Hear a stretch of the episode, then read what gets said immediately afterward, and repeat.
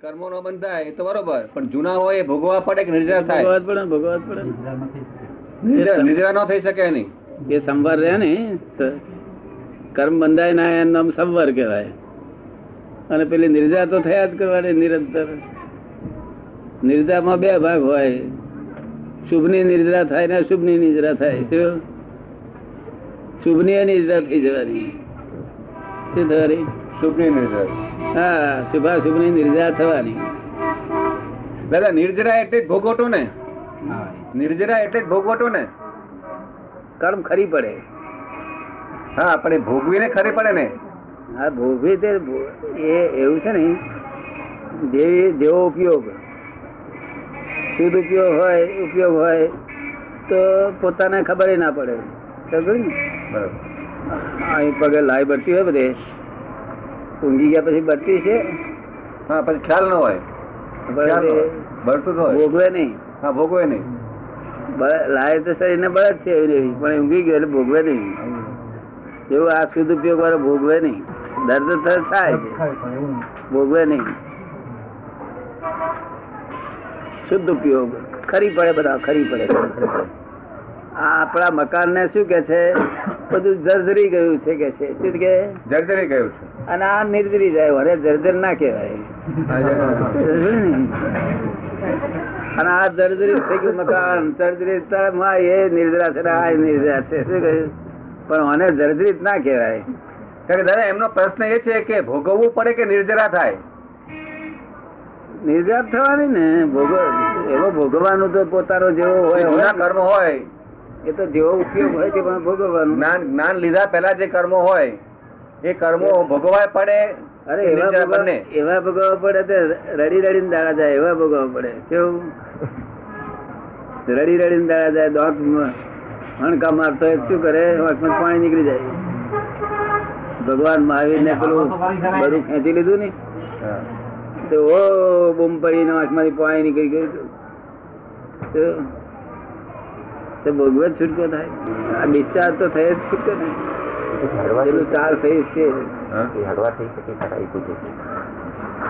એમનો સવાલ છે કે હળવા થઈ શકે કે નહીં દાદા? હળવા થાય કે નહીં? જે જૂના કર્મો હોય એ જ્ઞાન લીધા પછી હળવા થાય કે નહીં? બહુ હળવા- થઈ બહુ હળવા થઈ જાય. બહુ હળવા થઈ જાય. અને જ્ઞાન લેતા પહેલા તો જે કર્મ કર્મનું વજન હોય દસ રતલ. પણ મિથ્યાત્વીને ચાલીસ રતલ લાગે. લાગે ચાલીસ વર્ષ.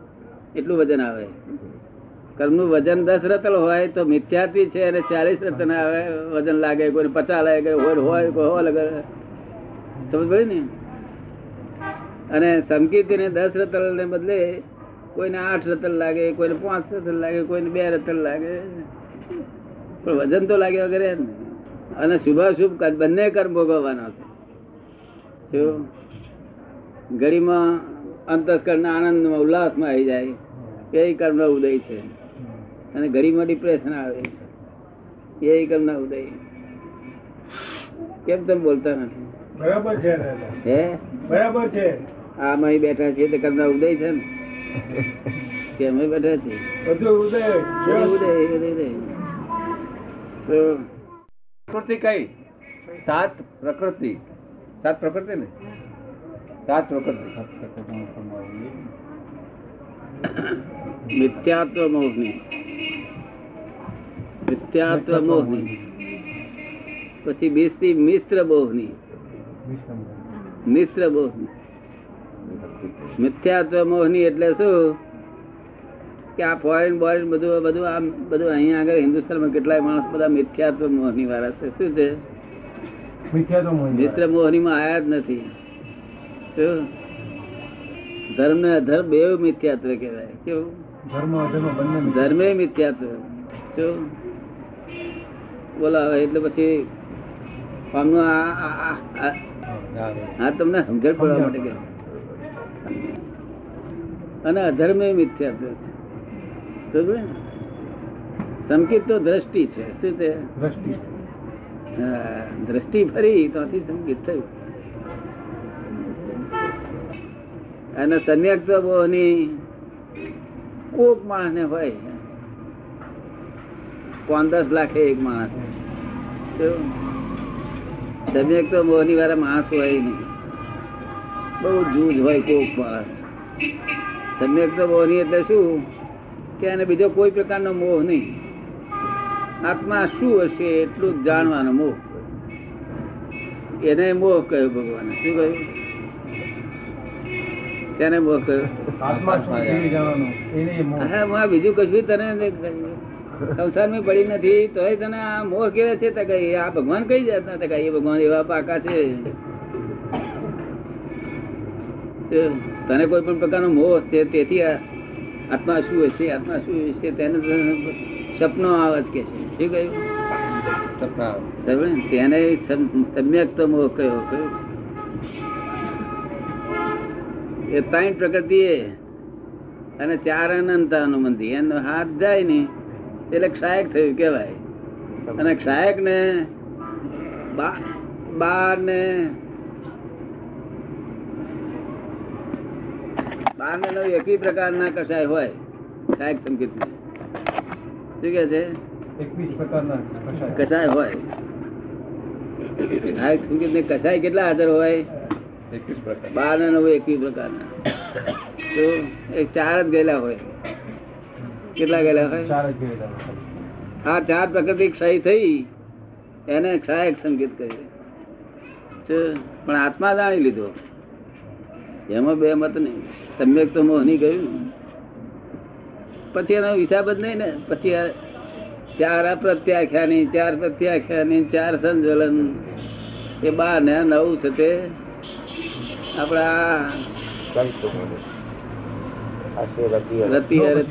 સોગંદી. પછી રહ્યું નહીં બહુ જેની ઈચ્છા થાય એને સહાયક સંકેત કહેવાય આપણું બધું બહુ થઈ જાય છે. આપણે આત્મા જાણવાથી જ સહાયક થઈ જાય ને આત્મા જાણ્યો અને હું શુદ્ધાત્મા છું એ જાણીને બોલે થઈને બોલે થઈને હું શુદ્ધાત્મા છું ને થઈને બોલે. શાસ્ત્રકારો કહ્યું કે ખરો આત્મા થઈને આત્મા બોલ કે છે. તમે કોઈ જયારે આત્મા છે ને આત્મા બોલેલા ખરા? ક્યારે બોલેલા? એમ? આત્મા થઈને આત્મા બોલે. એટલે છૂટ્યો કે છે. ભગવાન એક જ વાક્ય કહ્યું કે જો આત્મા થઈને આત્મા બોલ કે છે. એમને હું શુદ્ધાત્મા છું ના બોલીશ કે છે. થઈને બોલ કે છે. છૂટ્યો કે? થઈને બોલો છો તમે? હા હવે તો એમ જ બોલીએ ને હે? આપે જ્ઞાન આપ્યું એટલે પછી એમ જ થયું ને.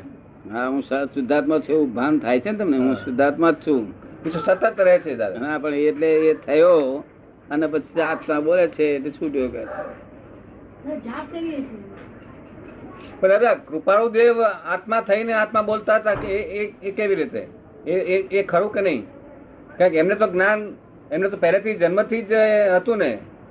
એ કેવી રીતે આપણું અમારું ને એમાં ફેર કેવી રીતે? એવું છે ને એ તો એ તો ક્રમિક જ્ઞાન હતું ને ક્રમિક. એ ક્રમિક જ્ઞાન કેવું હતું એમને? કે તે તે ચોવીસ વર્ષ પછી ફેરફાર થયો. શું થયું? ચોવીસ વર્ષ પછી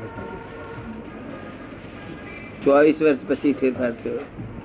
ત્રેવીસમાં વર્ષે તો એમને પોતે લખ્યું છે ને. કે કો તો ત્યાગ કરો કો તો ઝેર ખાવ કે. શું લખ્યું છે?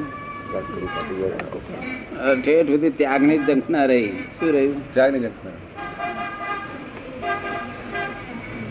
હવે જ્યાં સુધી ત્યાગો ત્યાગનો કરતા હું છું ત્યાગનો કરતા હું છું એમ. ત્યાં સુધી સહાયક સંકેત નહીં. આ ત્યાગ કરું છું હું કરું છું. એવું એ કરતા પદનું ભાન છે એ સહાયક સંકેત ના થવા દે. શું કહ્યું? એ ના થવા દે. ત્યાંથી નથી કરતા છતાં ત્યાગ હું કરું છું મારે થતો નથી. તમારો બધો ત્યાગ થઈ ગયો. સર્વસ્વ ત્યાગ થઈ ગયો. શું? ખરો ત્યાગ અજ્ઞાન ન કરવાનો શાનો કરવાનો? અજ્ઞાન વસ્તુઓનો ત્યાગ નથી કરવાનો વસ્તુને આત્માને લેવા દેવા નથી. આ કડી ત્યાગી એટલે મોટા મૂછો ઉપર હાથ ફેરવ્યો મેં કડી ત્યાગી દીધી. મેં બધી કડી જ છે આ તો? કેટલી ચીજો કડી જેવી? ચીજો કેટલી ત્યાગવાની? તને કે મેલ, પૂળો, બધી છોડ રહી. શું કહ્યું? વળી દસ પચી કાઢીને નાખીએ પછી પચીસ વેલવાડ માર્યું. બટાકા રિહાય બધા રિહાઈ ઊભા રહે. અમને જોતો નહીં હું.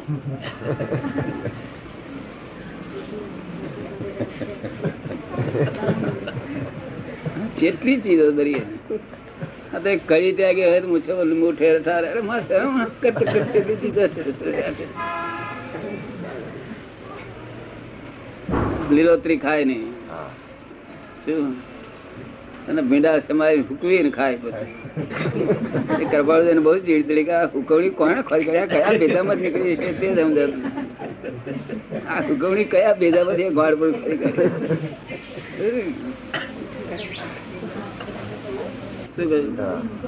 કૃત્યમ ખોરી કાઢે પાણી સાથે ઊનું કરવામાં આવે તે ખબર નથી. ઊનું પાણી પીએ ને? હા. સાથી ઉરું કરવામાં આવશે એ ખબર નથી થતી. એવો બેભાન પડે ચાલે છે દાદા એ ભગવાને કહ્યું છે ઉકાળ ઉકાળ ભગવાને કહેલું છે કે આ આ પછી શું કે છે? ભગવાને એમ કહ્યું છે કે ઉકાળીને પાણી પીવું એમ. એ પછી ત્યાં લોકો ક્યાંક આચાર્યોએ કહ્યું. ના ભગવાન. ભગવાન પાછળ વાળે ઘુસાડી નહીં દીધું. આ બટાકા બટાકા પાછળ વાળે ગાડી ભગવાને કંદમૂળ કહેલું હતું? બાકી પાણીનું તો પાણીનું તો ભગવાન એટલા માટે કહ્યું કે લોકોએ પ્રશ્ન ઉઠાવ્યો કે સાહેબ, આ પાણીના જીવો અમે ઉપાડીએ તો મરી ના જાય તકે તો મરી જાય. તકે શા સારું અમને દુષ્ટમાં ગાલો છો. તમારા શરીરને સારું રહે કે છે? શું કે છે? તમારા શરીરમાં જીવાત ઊભી ના થાય કે. શું કે છે? શરીરમાં જ વાત ઊભી બધા જો હવે ભગવાન કેટલા દયા શરીરમાં જીવાત ના ઊભી થાય તેટલા માટે પાણીમાં જીવો મારો અને પછી પીવો કે છે. તારા લોકો કેટલા છે તે પુરુષારી છે. જીવો મારવા નથી મારે ટાળું પીશું કે ભલે અમારું શરીર બગડે કે ટાળું પીશું કે પીએ છે ને પીતા હા એ ભગવાને તો શું કહ્યું છે કે એકાદરી જીવન માટે આવી ભાનગડ કહી જ નથી. આ તો બધું ઊંધું બાકી નાખ્યું એકાદરી જીવ માટે એવું કહ્યું હોત ને તો પોઈન્ટ ના પોઈન્ટ ટાળું બીજો કે છે કે નહીં તો જીવા બધા મરી જાય. આપણું ભલે પેટ કોણું થઈ જાય. શું કહ્યું? કનમૂળનું કેમ કહ્યું? કનમૂળ તો કનમૂળ તો વસ્તુ છે. એ તો મગજને જાગૃતિ તોડી નાખે એવી છે વસ્તુ. મગજની જાગૃતિ તોડી નાખે એટલા માટે. એકંદરે જીવ હાની હાનિ થાય છે એટલા માટે નહીં. જીવને માટે પડેલી નથી ભગવાનને. આ લોકોને બહુ બહુ દયાળુ લોકો તેમને પડેલી છે. બટાકામાં જીવડા બહુ સ્થિરતા સારું નહીં. આ લોકો તો એવું જોડે બટાકાનો જીવડા રક્ષણ કરવા સારું અરે આમ આ આ જાગૃતિ મંદ થઈ જાય છે. શું થાય છે? તો મોક્ષ સ્થિર જાય છે. ના જીવડા જ છે આ જગતમાં તો જીવડાંત આ શ્વાસમાં કેટલાય જીવ મરી જાય છે. તે આપણે શું કરવું શ્વાસ લીધા કે બહેરો? રહું તો સારું એમને ઉકેલાઈ જાય. વગર ગોમનું બાળપણ કર્યું મેચ મેચ કર્યું. કનમોળ પોતાના માટે કહ્યું છે? પછી આ છે તે પાણી એ પોતાની શુદ્ધિ માટે કહ્યું છે. શુદ્ધિ માટે. ભગવાન પણ ઉકાળી પીતા હતા. તો જુઓ આમ ઠેઠ સુધી ઝાલી બેઠા ઝાલી બેઠા છે. આમ પાર વગરની હિંસા કરે છે. કશાય નહીં. મોટા મોટી હિંસા હોય આ જગતમાં તો કશાય નહીં. તો મોટા મોટા. અહીં લુગડું રાખતા એટલા માટે કે મોટા જીવ જંતુ મોઢામાં પહેરી ના જાય, કે નાકમાં ના પહેરી જાય. એટલા માટે. શું? તે આમથી નતા રાખતા? આમ રાખતા હતા. જ્યારે કંઈ બોજવ્યા થાય ને ત્યાં કપડું આમ રાખતા હતા. તો